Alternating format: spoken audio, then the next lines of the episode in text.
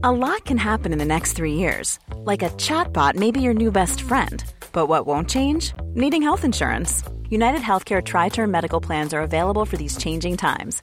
Underwritten by Golden Rule Insurance Company, they offer budget friendly, flexible coverage for people who are in between jobs or missed open enrollment. The plans last nearly three years in some states, with access to a nationwide network of doctors and hospitals. So, for whatever tomorrow brings, United Healthcare Tri Term Medical Plans may be for you. Learn more at uh1.com. Even on a budget, quality is non negotiable. That's why Quince is the place to score high end essentials at 50 to 80% less than similar brands. Get your hands on buttery soft cashmere sweaters from just 60 bucks, Italian leather jackets, and so much more. And the best part about Quince, they exclusively partner with factories committed to safe, ethical, and responsible manufacturing. Elevate your style without the elevated price tag with Quince. Go to quince.com slash upgrade for free shipping and 365-day returns. Millions of people have lost weight with personalized plans from Noom, like Evan, who can't stand salads and still lost 50 pounds. Salads generally for most people are the easy button, right? For me, that wasn't an option. I never really was a salad guy. That's just not who I am. But Noom worked for me. Get your personalized plan today at Noom.com.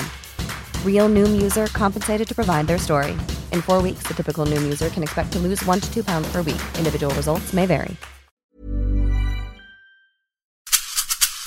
Varmt välkommen till avsnitt 169 i Karriärpodden. En podd med kvinnliga ledare och förebilder. Johanna Frelin hade som nytillträdd vd på Riksbyggen planerat en turné landet runt för att träffa medarbetare och prata strategi. Men nu sitter hon såklart som så många andra och jobbar hemifrån istället. Så jag passade på att återförenas med henne eftersom det var så länge sedan hon var med i Karriärpodden. Det var i avsnitt 16 och mycket har ju hänt sedan dess.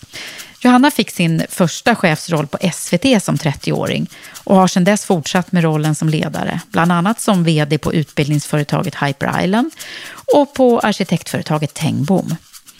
Johanna berättar hur hon utan någon som helst erfarenhet av arkitektur klev in i den världen och hur hon lyckades använda sina skills inom ledarskap för att vinna arkitekternas förtroende. Och kanske är det just modet att byta bransch och miljö som gör att hon lyckas bli, som hon säger själv, en bättre version av sig själv. Det kommer vi få höra mer om. Och varför är det så otroligt viktigt för henne att med jämna mellanrum åka till stallet? Ja, det här och mycket mer berättar Johanna i det här avsnittet av Karriärpodden. Jag är också så glad över att kunna presentera Karriärpodden och Women for Leaders samarbetspartner, Volkswagen Group Sverige. Tack för att ni gör det möjligt att sända Karriärpodden. Här kommer nu avsnitt 169 med min gäst Johanna Frelin. Jag heter Eva Ekedal.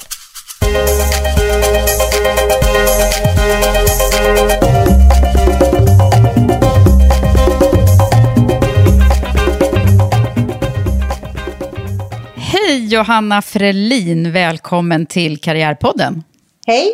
Det är så kul att få ha dig tillbaka här. Det är ju någon form av återförening här nu. Exakt, vi har en liten reunion du och jag Eva. Ja, det har vi i dessa tider. Det kan väl vara bra att få en pratstund om livet så här mitt i coronatiderna. Och det är ju så här att eh, det finns ju ett härligt långt avsnitt med dig, men det är väldigt länge sedan. Det är avsnitt 16. Och jag kollade upp, det var alltså den 16 april 2015. Så det har ju hänt en del sedan dess kan man säga. Så det var därför vi tänkte att nu är det dags att få lite en recap här. Men innan vi gör det så måste jag höra, hur, hur mår du nu? För vi, vi sitter ju inte på samma ställe som vi satt då kan vi säga. För nu sitter vi var sitt ställe. Exakt, nu är vi ju, tar vi ju hand om oss själva genom att inte träffa andra. Nej men jag mår bra. Eh, sen vi såg sist så eh, har jag faktiskt hunnit byta jobb två gånger.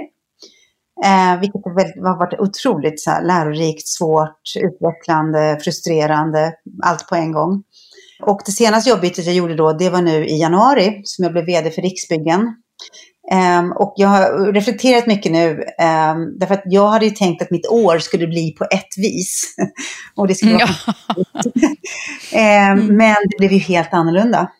Eh, mm. Sen när hela den här coronakrisen började uppdagas. Och, istället för att jobba väldigt mycket strategiskt, liksom beta igenom organisationer så, där, så har jag fått ägna mig åt ganska mycket så här, kris, snabba beslut, snabba puckar, inte så mycket processer och workshops utan mer att vara någon slags eh, flygkapten eh, istället för en workshopledare kan man säga. Ja, är det så att det är mycket av de planerna som, eh, som du hade tänkt komma igång med nu ligger lite på vänt? Alltså, samt, jag försöker egentligen bolla två perspektiv samtidigt. Därför att, ehm, och jag pratar mycket med företagsledningen om det. För att vi har ju såklart kris, coronamöten hela tiden. Och sen så eh, vill jag ändå att våra strategier, vårt strategiarbete ska löpa på enligt plan. Därför att det finns, vi måste ha siktet hela tiden att det finns en tid efter corona. Och då, då ska vi inte börja planera, utan det gör vi nu. För om inte företagsledningen gör det, då är det ju ingen som gör det. Nej, precis. Det blir ju också väldigt mycket tid för att kanske bottna i de här planerna ordentligt så att man är startklar. Jag tror att det är många som kanske jobbar på det sättet nu. Jag hoppas på det i alla fall, så att man inte ligger och bara väntar. Liksom. Nej, precis. Det som jag tycker är tråkigt med coronan, förutom att, att människor blir sjuka utifrån mitt yrkesliv, är att jag hade egentligen planerat en turné över hela landet för att träffa hur många medarbetare som helst. Eh, och det, det känns lite tråkigt, för jag ville prata strategi med många i företaget, men, men nu går inte det rent praktiskt. Eh, men jag tror att det är jätteviktigt då, liksom, orka lyfta sig från här och nu och nästa presskonferens till ja, men hur, ser, hur ser hösten ut? Hur kan vi hämta hem så mycket som möjligt som vi har förlorat under de här månaderna? Och hur ser 2021 ut så att det inte blir liksom ett förlorat år? Mm. Ja, det kan jag tänka mig att det är utmanande på olika sätt. Men du, om man skulle... Eh, de som nu inte har hunnit lyssna igenom avsnitt 16, som för övrigt var en liten upplevelse för mig kan jag säga. Jag gjorde det i, i morse här innan vi skulle höras. Och jag har inte gjort det själv på väldigt länge och kunde konstatera att det har hänt lite med Karriärpoddens mikrofonteknik. Eh, eh, men, och det har också hänt förstås en faslig massa saker i, i eh, våra liv under de här åren. Men det var ändå så att vi fick ju lära känna dig ordentligt där. Men jag tänkte om vi skulle göra en shortcut, bara super liksom. Du får köra din CV-hisspitch. Ja, ja. Vill du ha den personliga delen eller CVt? Eller en blandning? Nej, men vi, kan vi inte ta en blandning? Ja, men jag, jag börjar lite från början. Eh, uppvuxen eh, i Trosa med vet pappa veterinären och mamma psykologen. Och det, jag säger det därför att det har präglat mig väldigt mycket. Eh, jag är, känner mig som en jordnära djur och naturälskare med en stor passion för människors drivkrafter och människor. Så de har liksom ympat in varsin del hos mig kan man säga.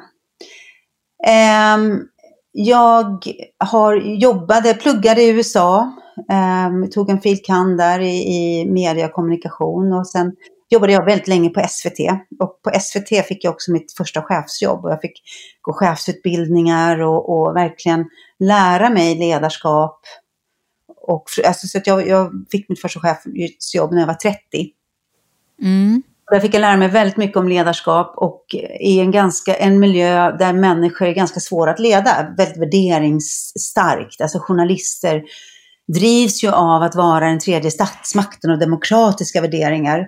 Inte alltid intresserade av liksom att, att det ska gå bra för företaget. Eller, det är liksom nummer två kan man säga. Um, och sen så blev jag vd på Hyper Island, eh, globalt utbildningsföretag. Eh, lärde mig starta verksamheter över hela världen, sälja. Eh, lärde mig också, var också väldigt värderingsstarka människor och eh, verksamhet. Um, och, där, och där fick jag också lära mig vara vd helt enkelt. Att sä säkerställa att man kan betala lönen varje månad. Eh, väldigt, liksom, det är ett stort ansvar i ett litet bolag. Och jag tänkte jag på det när du pratade om SVT, eh, bara kort, eh, när du eh, prat, berättade för mig i första avsnittet om, om din resa på SVT, så var det ju någonting väldigt eh, eh, spännande som hände när du gick den här ledarutbildningen. Du pratar om att det var som att det var en dörr som öppnades och sen har den här dörren inte kunnat stängas. Eh, kan du göra någon liten recap till det? Ja, absolut. Ja, men det var väldigt tydligt, för jag tror att jag var kanske 28 år och så fick jag möjlighet att, jag hade precis fått barn, jag hade en liten treåring eh, och så fick jag möjlighet att gå ett unga chefsprogram som var så här, framtidens ledare på SVT. Och då fick man ju tillgång till strategiavdelningen, till vd, till liksom hela företagsledningen. Jag fick liksom höra hur de tänkte i public service-frågor och organisationsfrågor. Och, och, och, det kändes verkligen som att jag klev in i en stor helhet, en stor sal med ett jättestort smörgåsbord på. Liksom. Um, och tänkte att jag vill ju aldrig gå tillbaka och göra och tycka att göra mitt tv-program är det viktigaste som finns i världen. För helt plötsligt kändes när TV att jobba bara med en tv-produktion kändes så litet, när det fanns otroligt mycket i helheten att göra. Eh, och det gjorde jag aldrig heller. att... nej, nej, du gjorde inte det. Och det var där det liksom gick upp för dig, låter det som, att det är det, liksom det här helhetsperspektivet som är din grej. Mm. Ja, precis. Så att bygga, jag jag liksom kommit på att jag gillar och är bra på att bygga system. Um, och det är system både av struktur och kultur um, och innovation och så. Liksom, men att se liksom, företaget som ett system och det är det jag går igång på. Uh, inte så mycket liksom, detaljer som ett tv-program. Nej. Nej, så det blev inte producent Johanna utan det blev ledar-Johanna där. Mm. Ja, precis. Ja, och Hyper Island var ju spännande år också det var väldigt roligt och det var roligt att jobba internationellt med många olika kulturer. Ehm, och att vara liksom, det var ett väldigt entreprenörsdrivet företag. Så det var liksom så här, tillväxt och ta över världen till varje pris. Ehm, och, ehm, och företaget fick växtverk och vi hade inga, ja, så fick vi jobba med struktur. Och, ja, det, det, var, men det var otroligt kul som ett första vd-jobb. Och också mycket starka värderingar som, som du var med och liksom satte här, kan man ju säga. Jag brukar säga ibland att liksom, vi satte värderingar, det fanns starka värderingar, vi liksom tydliggjorde dem ännu mer och började jobba jättemycket med värderingarna. Um, och, och det är så kul när man är vd, för då får man ju liksom, man får experimentera fritt egentligen. Mm. jag experimenterade väldigt mycket på hur långt kan man driva det här värderingsarbetet. Tills jag en dag liksom kände som, men gud, jag, det här är en sekt och jag är sektledare. och då, då var vi tvungna, då var jag liksom tvungen att backa jättemycket därför att liksom, det började nästan bli, upplevde jag, eh, att värderingarna var så starka så det var svårt för människor som är lite annorlunda att faktiskt trivas hos oss. Mm. Um, och det var svårt också att eh, liksom hitta exakt rätt person som kunde börja jobba på Hyper Island och vara och trivas och känna sig inkluderad och, och så. Och, och den, de så starka värderingar så, så inneslutet, det vill man ju inte ha. Det vill man ju inte vara i heller. Så att, eh, eh vad hände? Men det här var på slutet minns jag att du berättade för mig. Men, men eh, vad, vad, hände sen då när du förflyttade dig till Tengbom? Eh, vad, vad var anledningen till att du gjorde det? Alltså jag kände väl att jag, jag hade varit på Hyper Island i fem år och jag kände mig ganska, började känna mig liksom klar kan man säga. Um, men, och det här dök upp, det var ingenting jag hade sökt mig till utan Tengbom var något som dök upp.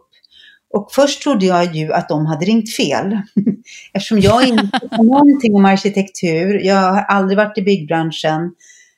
Um, jag är liksom en mediakvinna med digital kompetens. Um, men då sa de att, ja men, Johanna, din styrka det är ju att leda organisationer med starka värderingar. Och här har du en till. Och då tänkte jag så här, ja men det är så himla knasigt så det måste jag ju bara göra. Det är ju liksom... Och också spännande för väldigt starka värderings, värderingar, väldigt värderingsdrivna människor, alltså arkitekten, när de vill ju skapa ett bättre samhälle via arkitektur. Och finns väldigt starka humanistiska tankar i arkitekturen. Det är för, med människan i centrum. Och så ägdes också Tengbom av eh, som private equity, så det fanns ju riskkapital i botten. Och det, det, det kan ju också vara en motsättning. Men att som vd då eh, se till att det inte är en motsättning utan att det, alla går åt samma håll. Det var ju ett otroligt kul uppdrag.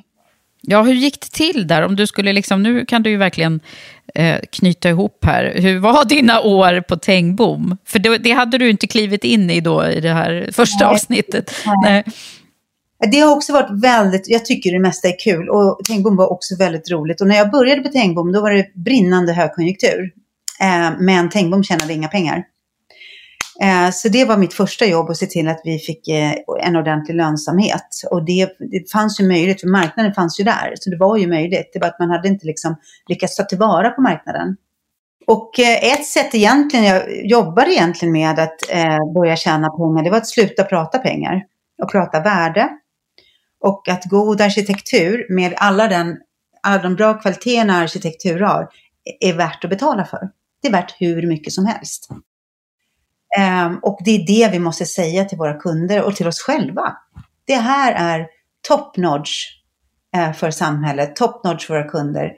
Vi kan alltså ta betalt. Och det här eh, gjorde du ganska tidigt, eh, ja. satte prägel på det här? Ja, för jag hade så himla många utvecklingsprojekt. Det var digitalisering, det var, skulle göra strategier och värderingsarbete och skulle göra så himla mycket olika. Och för att göra det behöver man ju ska, ha kapital. Ehm, så att jag tänkte så att, att eh, bli lönsam snabbt, det är prio ett. Och i det sitter då att ta bättre betalt. Och bättre betalt vågar människor med gott självförtroende ta. Så då fick jag börja jobba med självförtroendet eh, på Tengbom. Och det kan säga så här att eh, vi såg pengarna och lönsamheten strömma in bara efter tre månader. Och sen gjorde vi ett rekordår det gick så bra så att det, det var liksom, fan, alltså det var, jag och CFO vi var chockade varje månad. att det gick så bra? Att det gick så bra, ja. Ehm, men då var det liksom att få människor att våga ta betalt utifrån eh, vad det är värt. Och, ehm, och det var ingen som hade liksom sett det på det sättet innan? Alltså jag tror att man, jag tror att, jag tror att man hade pratat mycket pengar och arkitekterna tyckte inte om att det var roligt att prata pengar. Och jag tror att det var nog kommunikation egentligen. Och jag tror att det var där som jag, liksom min, min erfarenhet från att ha jobbat med värderingsstyrda organisationer, eh, jag kunde använda den erfarenhet. Eh, därför att du, må, du kan inte prata Excel och staplar och, och kronor och ören på det sättet. Du måste prata, du måste sätta det i ett mycket mer visionärt perspektiv mm. för att kunna nå fram till visionära personer. Men när, när du kom in där då, då hur, hur var det då? Du var ju som sagt var inte från branschen, hade liksom ingenting med arkitekter att göra sedan tidigare. Hur, hur, hur blev det? Det var väldigt läskigt kan jag säga. Eh, jag förstod ju också att man hellre hade sett att man skulle haft en arkitekt som vd. Det ville man ju helst ha. Um, och så fick man mig. Så att jag kände att jag fick ju ägna, jag fick liksom bevisa att jag kunde föra någonting annat till bordet. Att ledarskap är en kompetens i sig och att driva företag är en kompetens i sig. Och att mitt, min, eh, naturligtvis skulle inte jag lägga mig i ritningar och enskilda hus och arkitektur på det sättet. Däremot skulle jag jobba för att man skulle ha förutsättningar för att skapa magisk arkitektur. Det var liksom mitt jobb.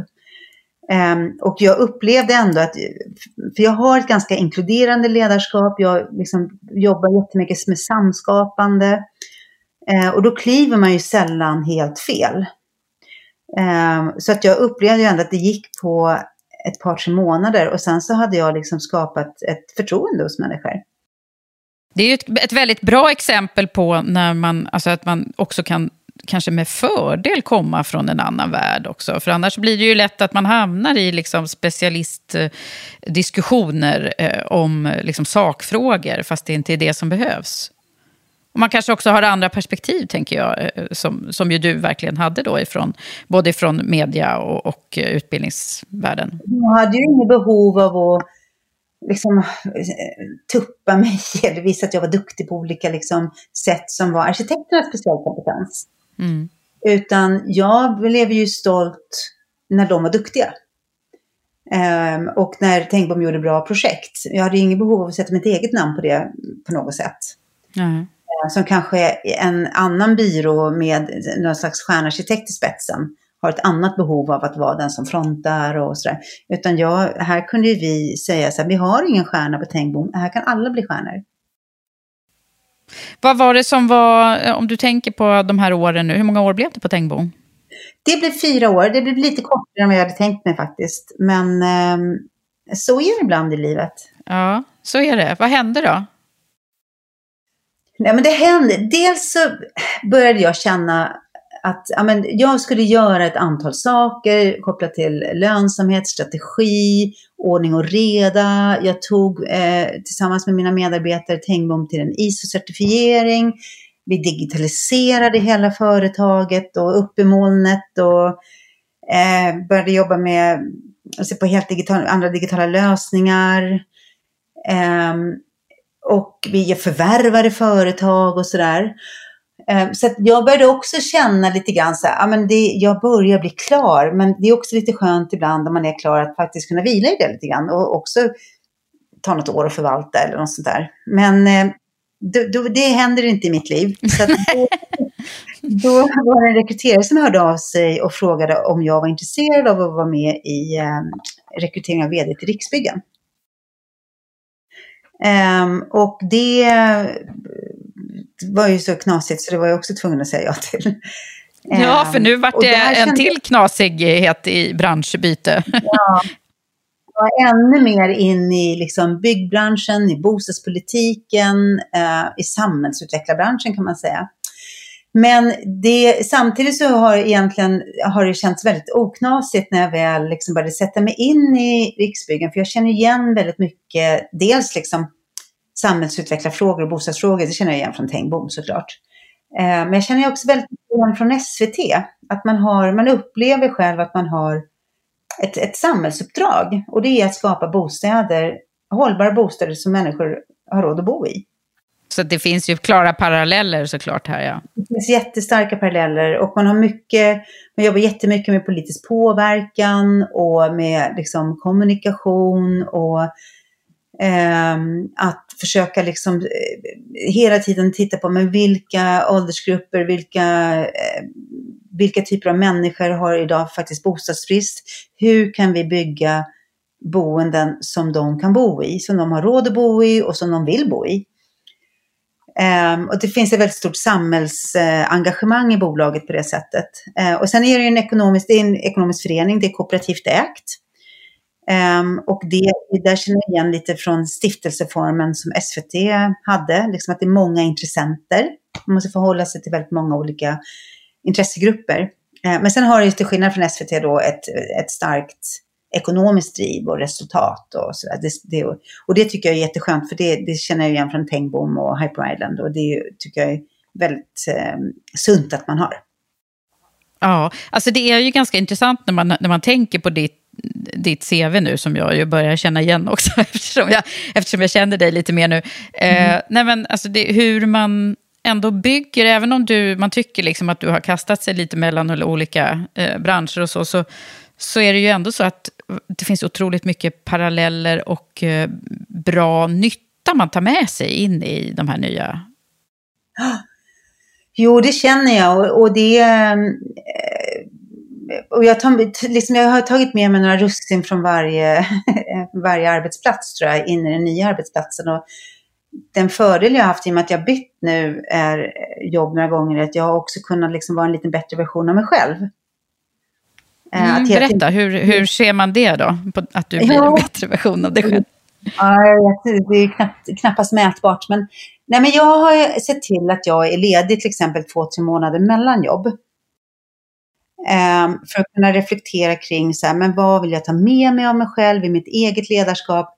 Vad kunde jag gjort bättre när jag förra, började på förra jobbet och vad, hur vill jag starta det här? Ehm, så att jag hela tiden utvecklas i liksom, eh, som chef och ledare.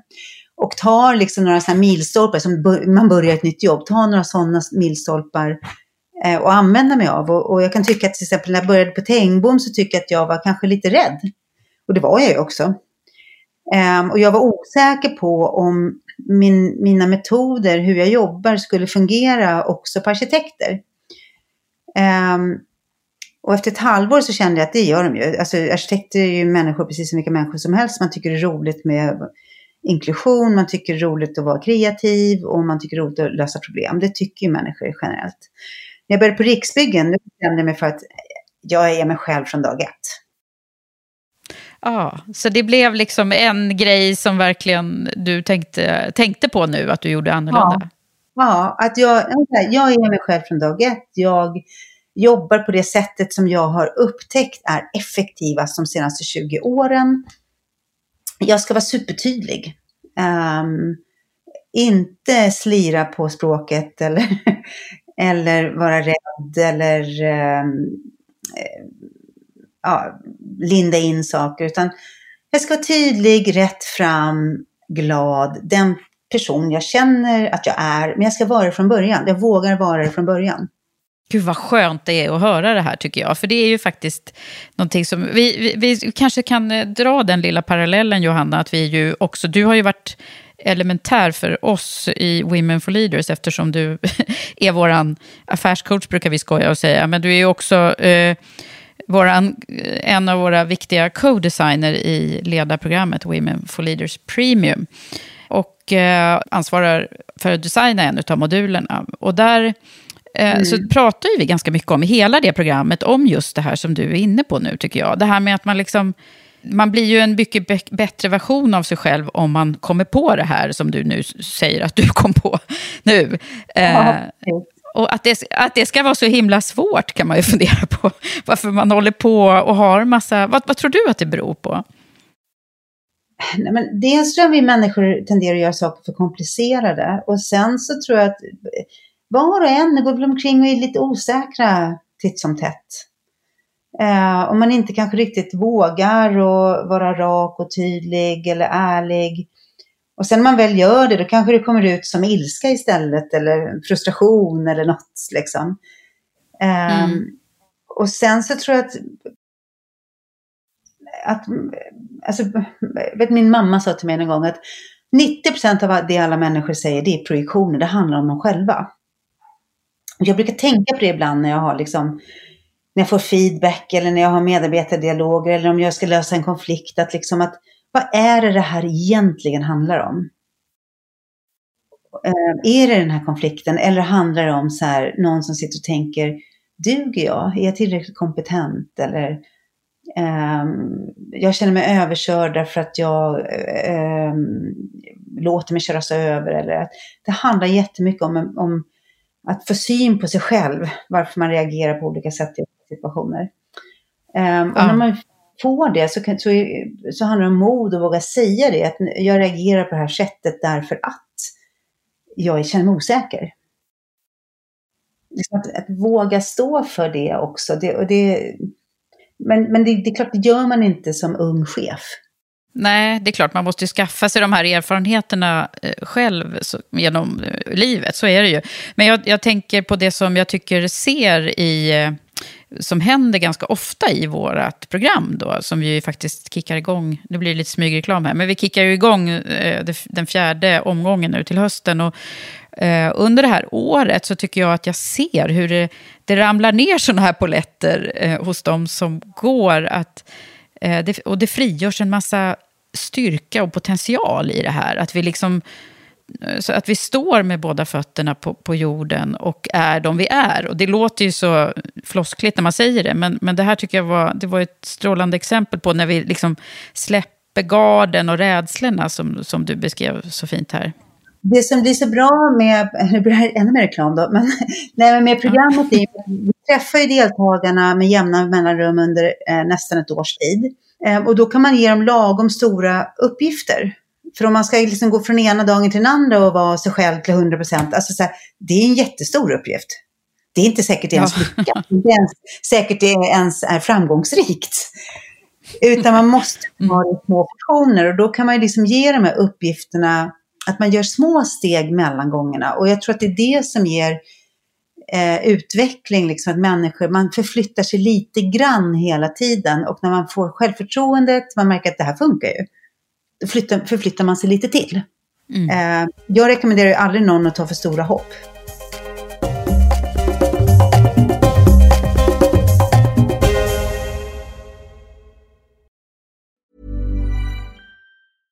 This is Paige, the co-host of Giggly Squad, and I want to tell you about a company that I've been loving, Olive and June. Olive and June gives you everything that you need for a salon quality manicure in one box. And if you break it down, it really comes out to $2 a manicure, which is absolutely insane. It's also so easy to get salon worthy nails at home with Olive and June. The difference between how your nails used to look when you did them yourself and now with the Manny system is a complete game changer. The best thing about Olive and June too is it's a quick dry, dries in about one minute, lasts for five days, and full coverage in up to one to two coats. Visit oliveandjune.com slash perfect manny 20 for 20% off your first system. That's oliveandjune.com slash perfect manny 20 for 20% off your first system.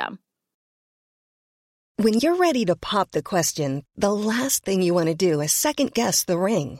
At Bluenile.com, you can design a one of a kind ring with the ease and convenience of shopping online. Choose your diamond and setting. When you find the one, you'll get it delivered right to your door. Go to Bluenile.com and use promo code LISTEN to get $50 off your purchase of $500 or more. That's code LISTEN at Bluenile.com for $50 off your purchase.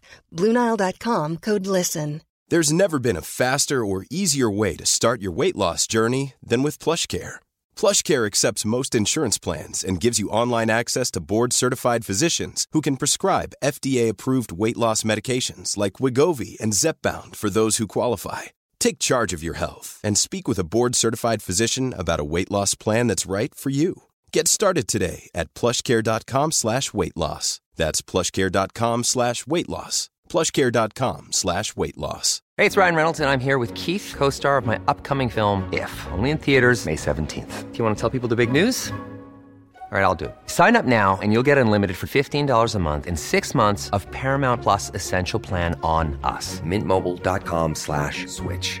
Upfront payment of $45 equivalent to $15 per month. Unlimited over 40 gigabytes per month. Face lower speeds. Videos at 480p. Active Mint customers by 531.24 get six months of Paramount Plus Essential Plan. Auto renews after six months. Offer ends May 31st, 2024. Separate Paramount Plus registration required. Terms and conditions apply if rated PG.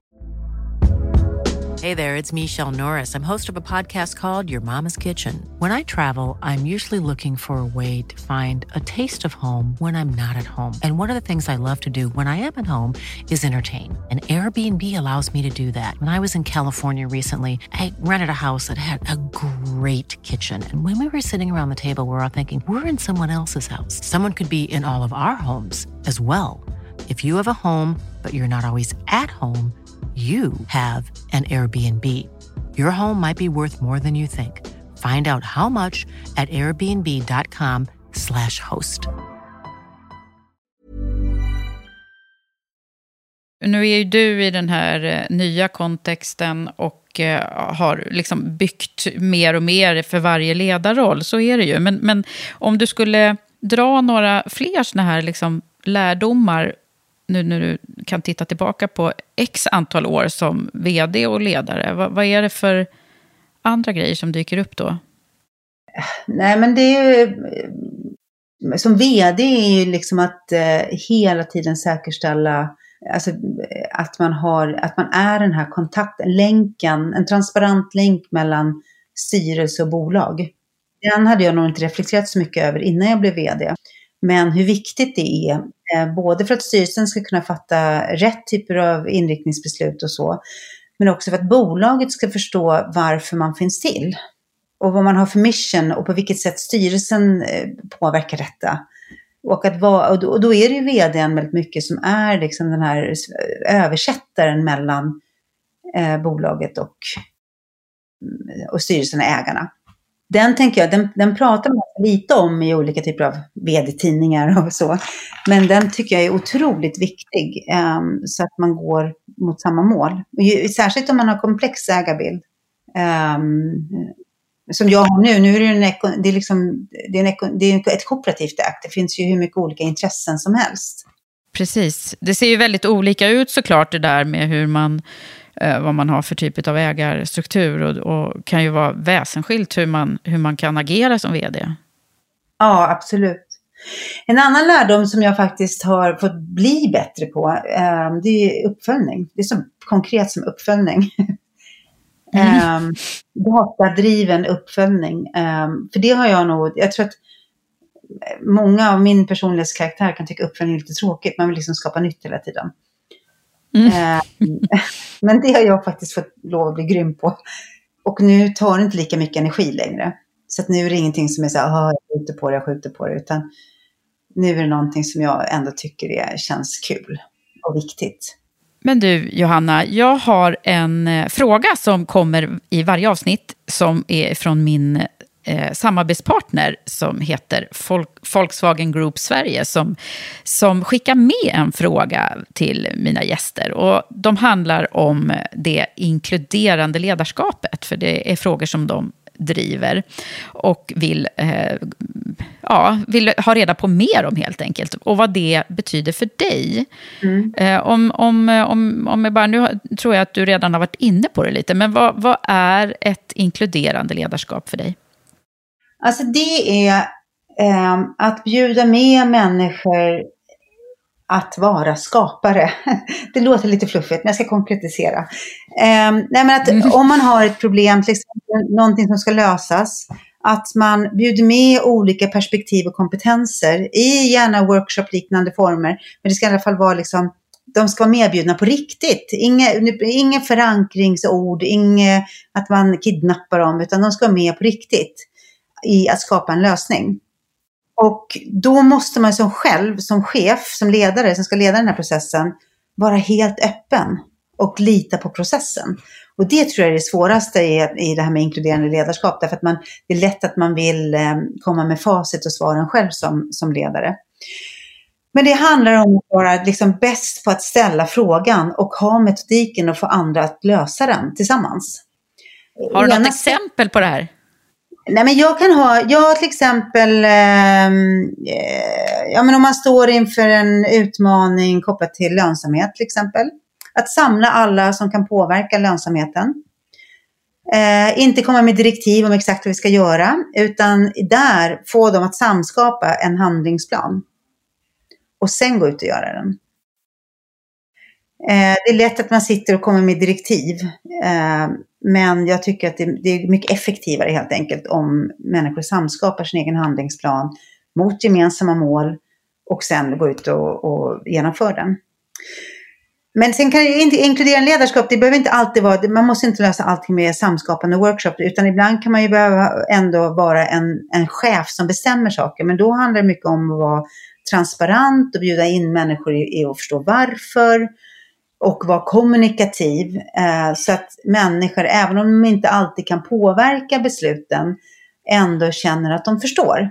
Jag, jag har eh, lite andra tankar här och det handlar om eh, eh lärdomar utifrån hur vi också ska klara och leva våra liv, jag på att säga, som drivna ledare eller medarbetare som jobbar på för fullt och så. Och nu har vi ju hamnat i en situation som är lite intressant ändå, va? Eh, när vi inte kan göra som vi alltid brukar i alla fall.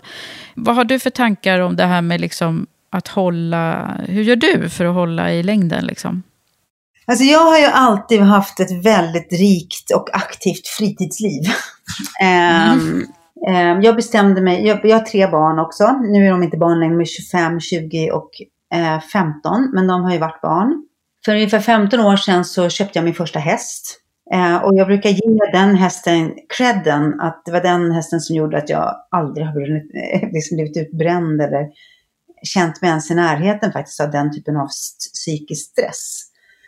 Eh, därför att jag har, jag kommer ut i stallet, eh, jag får alltid frisk luft, jag får alltid motion, jag tränar ganska mycket också. Nu promenerar jag istället för att träna. Och vilket gör att jag sover ofta väldigt gott. Och jag tror att det, liksom, det här, träning, någon typ av passion, någonting man liksom brinner så mycket för så att man älskar att så här, nörda ner sig och kolla på material och olika. Alltså, Mm. Bli lite nörd helt enkelt. Ja, eh, men också den som jag upplever, som jag får med ridningen, men som man kan få på annat sätt, alltså med någon slags mindful lugn. Jag vet att folk beskriver golf ofta som det sättet också, att liksom det är så en stor koncentration så att det blir en vila för hjärnan. Och det är ju så mindfulness funkar, meditation.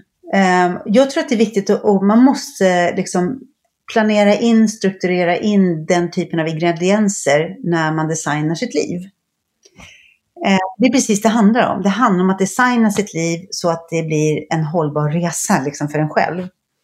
Och då kan jag till exempel rent konkret då, eh, som vd så är det alltid en anspänning att ha styrelsemöte. Man har jobbat ganska hårt med styrelsematerial, man vill ofta ha igenom grejer, eh, man vill, vill, att det ska funka, flytta smidigt och folk ska tycka att jag är fantastisk. Så det tar ganska mycket energi. Eh, och då brukar jag alltid, så här, efter ett styrelsemöte, då stänger jag alltid av datorn eh, och åker ut i stallet. Ja, du planerar liksom in det. Exakt. Därför då vet jag att då har jag gjort av med jättemycket energi de här timmarna och också veckorna innan. Så då behöver jag bara, så här, jag, det är ingen idé att starta om med någonting annat på jobbet den eftermiddagen. Liksom. Utan då ska jag bara vara ledig eh, och göra det jag tycker är kul. Och det får man ju liksom planera in i sin kalender. Um, och det är likadant med, man kan behöva en sovmorgon då och då eller jobba hem. Nu är det ingen som kommer vilja jobba hemifrån uh, det här. Nej. Um, men, eller träna, man blockar. Ja, men jag tränar alltid, liksom, jag har ju mina ridlektioner på tisdagar. Jag går alltid klockan halv fem på tisdagar. Gjort det i 15 år, jag kommer göra det i 15 år till. Ehm, eller man blockar in träning eller vad det nu är som man eh, gör. Ja, det är så bra det här. Jag tror vi behöver, vi behöver höra det. Och kanske också just i dessa tider. Men det är en annan typ av stress, tycker jag, som jag hör när jag pratar med människor nu i den här situationen. Både oro och stress som, som pågår, i, tror jag. När vi, när vi är, tvingas vara så mycket ensamma också. Ja, och det, jag tycker det, det svåra är ju också att det är liksom o, ett osynligt Viruset är osynligt. Ja. Och att det är svårt att veta om den insats jag gör nu, som sitter hemma hela veckan och jobbar, om den ger resultat. Och det, jag ser ju intellektuellt och på experterna att det gör det. Um, men det är svårt att, att, se det rent själv här och nu eller om en vecka. Utan det är en insats som alla måste göra och som kommer ge resultat på helheten. Men jag kommer ju aldrig känna den kicka in hos mig. Du, ska vi ge oss in i och göra en riktig eh, framtidsspaning här också med, med tanke på det, eh, kanske inte liksom när corona tar slut, utan eh, vad, vad, vi ska, eh, vad, vad, som kommer att hända generellt sett, eh, om, om du vågar blicka lite framåt i tiden. Vad är din framtidsspaning? Generellt sett, nej men jag tänker så här att och jag, jag tänkte ändå koppla den lite med corona, för jag tror faktiskt att det, vi kommer ha ett tänka för efter corona. Vi är flera generationer nu som aldrig har upplevt krig eller några riktigt hemska saker, eh, som en pandemi. Eh, det här tror jag kommer förändra oss och jag, tror att det, jag hoppas att det kommer förändra oss till det bättre. Att vi är mycket mer försiktiga när vi reser, att vi väljer mycket mer vad vi ska konsumera. Um, och att vi, det här, jag hoppas ju på att det här ska kunna bli någon slags eh, startskott för ett mycket hållbarare liv också för vår planet. Och det är också för vårt arbetsliv, tänker jag, och företagen. För att, jag, menar, jag tänker så att jag hade nästan två månaders inbokade resor nu. Eh, är det riktigt hållbart? Nej, eh, det är det inte. Nej. Alltså det, jag hade ju varit helt slut efter den här tiden. Men jag var så i gasen och upp i speed så att det kändes helt självklart. Ehm, och där tänker jag att vi kanske fler av oss kommer börja värdera, dels värdera hemmalivet, ehm, också det, och upptäcka att det som gör mig lycklig faktiskt, det är faktiskt ganska nära. Ehm, men också kanske skippa varannan resa. Skippa varannan tröja jag ville köpa. Och bli lite mer eh, ek liksom ekonomisk, ekologisk, hållbar. Ja, det är ju ganska, e-, egentligen är det ju helt eh, paradoxt när man tänker på det. Eller, det, det känns, känns som att vi, att det här var, liksom, det låter ju hemskt också, men att, att det är menat att det, att det skulle bli så här för att vi, för att vi skulle vakna upp liksom. Ja, det här är ju baksidan av globaliseringen. Eh, baksidan av alla fantastiska skidresor och backpacking i Asien och, um, och det, det, har ju varit på gång länge. Verkligen. Men, människan har en tendens att sticka huvudet i sanden. Mm. Back to nature helt enkelt. Ja, precis. Mm. Men du, eh, Johanna, vad härligt att prata med dig igen. Eh, om du skulle bara ha några såna här skicka med-grejer här nu till de som har lyssnat på dig om din, dina nya ledarroller som du har haft nu de senaste åren och där du befinner dig nu. Vad skulle det bli för någonting? Skicka med. Jag skulle säga våga byt bransch. Ehm, jag har coachat ganska många nu också som, som vill byta jobb. Och de tittar ju bara på jobb som är typ likadana som de de har idag. Och tänker inte, och då finns det ganska få, för då är varje bransch ganska liten. Eh, men om man tänker på det man kan och hur man kan tillföra en annan bransch det, så blir ju helt plötsligt ehm, poolen mycket större. Och sen så är det väl det som jag tror är mitt ehm, den här, det som jag tänker på väldigt mycket, det är att liksom hela tiden våga vara, vara sig själv. Det som du nu också gjorde med hull och hår när du gick in i det här nya jobbet. Ja, jag försökte inte ens vara smidig första veckan. Nej. Jag gjorde det direkt. Det här är den jag är och så här kommer jag vara. Ehm, jag kände inte att jag hade tid att hålla på och spela någonting annat. Nej. Nej, det är så härligt. Det där tycker jag vi alla behöver höra. Eh, att vi, kan, vi duger bra som vi är mm. eh, själva. Mm. Mm. Tack snälla för att du har tagit dig tid mitt i brinnande corona eh, för att prata med mig. Så ha det så bra och sköt om dig nu. Ha det bra. Tack så mycket Eva. Stort tack till dig som har lyssnat på det här avsnittet med min gäst Johanna Frelin. Jag tycker det är så roligt att det är så många som följer och hejar på oss. Och du prenumererar väl också på Karriärpodden via din poddapp? Och sprid den gärna till en kompis som du tror skulle uppskatta den. Jag håller just nu för fullt på att planera de kommande specialavsnitten som vi har beslutat att göra med tanke på att det är så många som kastas ut i arbetsmarknaden och som behöver inspiration och pepp när man ska starta om och söka nytt jobb och ny karriär. Så håll utkik, det kommer snart att komma i din poddapp. Karriärpodden Omstart, en poddserie om nya tider och nya möjligheter. Det var allt från Karriärpodden den här gången. Jag heter Eva Ekedal. Vi hörs snart igen. Och du, vill du veta mer om vårt exekutiva ledarprogram i Women for Leaders som Johanna och jag pratade om så hittar du mer information på vår sajt womenforleaders.com.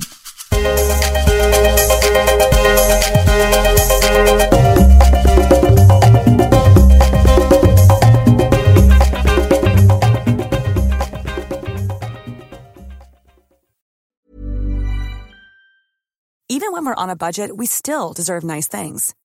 Quince is a place to scoop up stunning high-end goods for 50 to 80% less than similar brands. They have buttery soft cashmere sweaters starting at $50, luxurious Italian leather bags, and so much more. Plus, Quince only works with factories that use safe, ethical, and responsible manufacturing. Get the high-end goods you'll love without the high price tag with Quince. Go to quince.com/style for free shipping and 365-day returns. Mom deserves the best, and there's no better place to shop for Mother's Day than Whole Foods Market. They're your destination for unbeatable savings, from premium gifts to show-stopping flowers and irresistible desserts. Start by saving 33% with Prime on all body care and candles. Then get a 15-stem bunch of tulips for just $9.99 each with Prime. Round out Mom's menu with festive rosé, irresistible berry chantilly cake, and more special treats. Come celebrate Mother's Day at Whole Foods Market. This is the story of the one. As a maintenance engineer, he hears things differently. To the untrained ear, everything on his shop floor might sound fine, but he can hear gears grinding or a belt slipping. So he steps in to fix the problem at hand before it gets out of hand. And he knows Granger's got the right product he needs to get the job done, which is music to his ears. Call, clickgranger.com, or just stop by. Granger, for the ones who get it done.